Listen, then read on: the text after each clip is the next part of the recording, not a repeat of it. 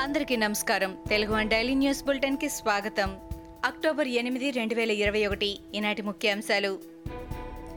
తెలంగాణలో భారీ పెట్టుబడి పెట్టినున్నట్లు ప్రముఖ ఎలక్ట్రిక్ వాహనాల సంస్థ ట్విటాన్ ఈవీ ప్రకటించింది.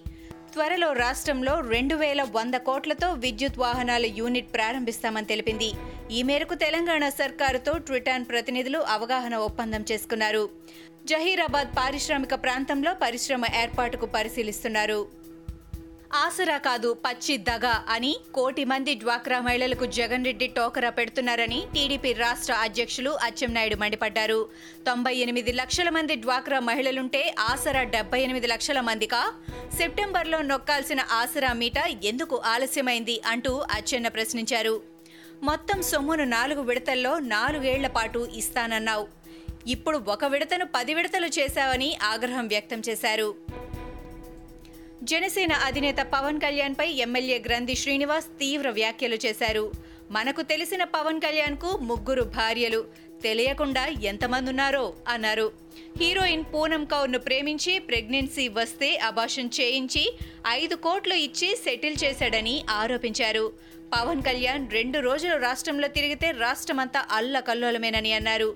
జన సైనికులను అసాంఘిక శక్తులుగా మారుస్తున్నాడని అన్నారు ఎమ్మెల్యే గ్రంథి శ్రీనివాస్.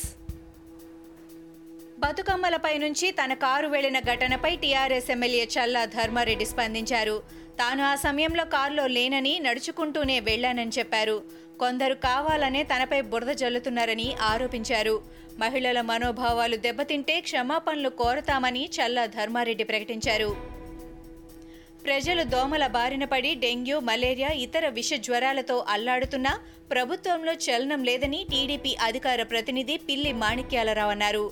దోమల దెబ్బ ఎలా ఉంటుందో తెలియాలి అంటే మంత్రులు ప్రజలతో కలిసి రోడ్లపై తిరగాలని అన్నారు. దోమలు రక్తాన్ని పీల్చి బతికితే మంత్రులు ప్రజలను అన్ని రకాల పీల్చి పిప్పి చేసి బతికేస్తున్నారని అన్నారు. రాష్ట్రంలో తక్షణమే హెల్త్ ఎమర్జెన్సీ విధించాలని డిమాండ్ చేశారు. ప్రభుత్వం రుణయజ్ఞం పేరిట అప్పులు తెస్తోందని ఎంపీ రఘురామకృష్ణంరాజు ఆరోపించారు. కొత్త కోణాల్లో అప్పు ఎలా తీసుకురావాలని తమ ప్రభుత్వం ఆలోచిస్తోందని విమర్శించారు.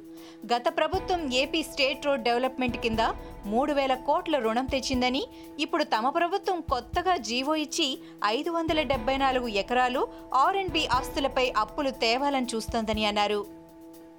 ఏపీలో ఉద్యోగులకు జీతాలు సరైన సమయంలో ఇవ్వడం లేదని పెన్షన్లు అంతని పరిస్థితి నెలకొందని ఏపీ ఉద్యోగ సంఘాల నేతలు తీవ్ర ఆగ్రహం వ్యక్తం చేశారు. డిఏ ఏరియర్స్ పీఆర్పీ పెండింగ్లో ఉన్నాయని ఉద్యోగుల సమస్యలు వెంటనే పరిష్కరించాలని లేకపోతే ఉద్యమ కార్యాచరణ మొదలు పెడతామని ఏపీ ఎన్జీఓ ఉద్యోగ సంఘాల నేతలు హెచ్చరించారు. ఆంధ్రప్రదేశ్ రాష్ట్ర అభివృద్ధి సంస్థ ద్వారా ఇరవై ఐదు వేల కోట్ల రుణం తీసుకురావడంపై హైకోర్టులో దాఖలైన పిటిషన్పై విచారణ జరిగింది. రుణం తీసుకునే అంశాలు బ్యాంకుతో కుదుర్చుకున్న ఒప్పందంలో గవర్నర్ సార్వభౌమాధికారాన్ని అధిగమించడంపై అభ్యంతరం వ్యక్తం చేశారు. రాజ్యాంగంలోని ఆర్టికల్ మూడు వందల అరవై ఒకటికి ఇది పూర్తి వ్యతిరేకమని అన్నారు.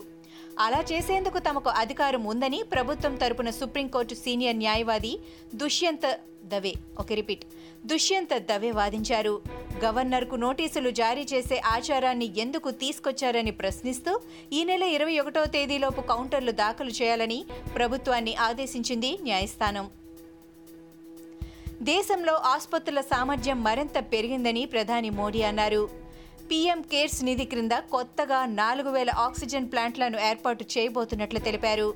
దేశంలోని అన్ని జిల్లాల్లోనూ పీఎస్ఏ ఆక్సిజన్ ప్లాంట్లు ఏర్పాటవుతాయని ప్రకటించారు.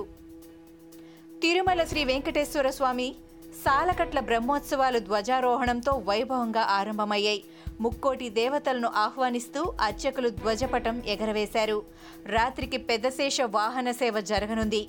ఈ నెల పదిహేను వరకు శ్రీవారి బ్రహ్మోత్సవాలు జరగనున్నాయి. ఇవి ఈనాటి ముఖ్యాంశాలు. మరికొన్ని ముఖ్యాంశాలతో మళ్ళీ రేపు కలుద్దాం. ఈ షోని క్రమం తప్పకుండా వినాలనుకుంటే మీరు ఈ షో వింటున్న ప్లాట్ఫామ్లో కానీ లేదా Google podcast Apple podcast Gaana మరియు ఏ ఇతర పాడ్కాస్ట్ యాప్లోనైనా సెర్చ్ చేసి సబ్స్క్రైబ్ అవ్వండి. కొత్త ఎపిసోడ్ వచ్చినప్పుడు మీకు అప్డేట్ వస్తుంది. అంతవరకు సెలవు. నమస్కారం.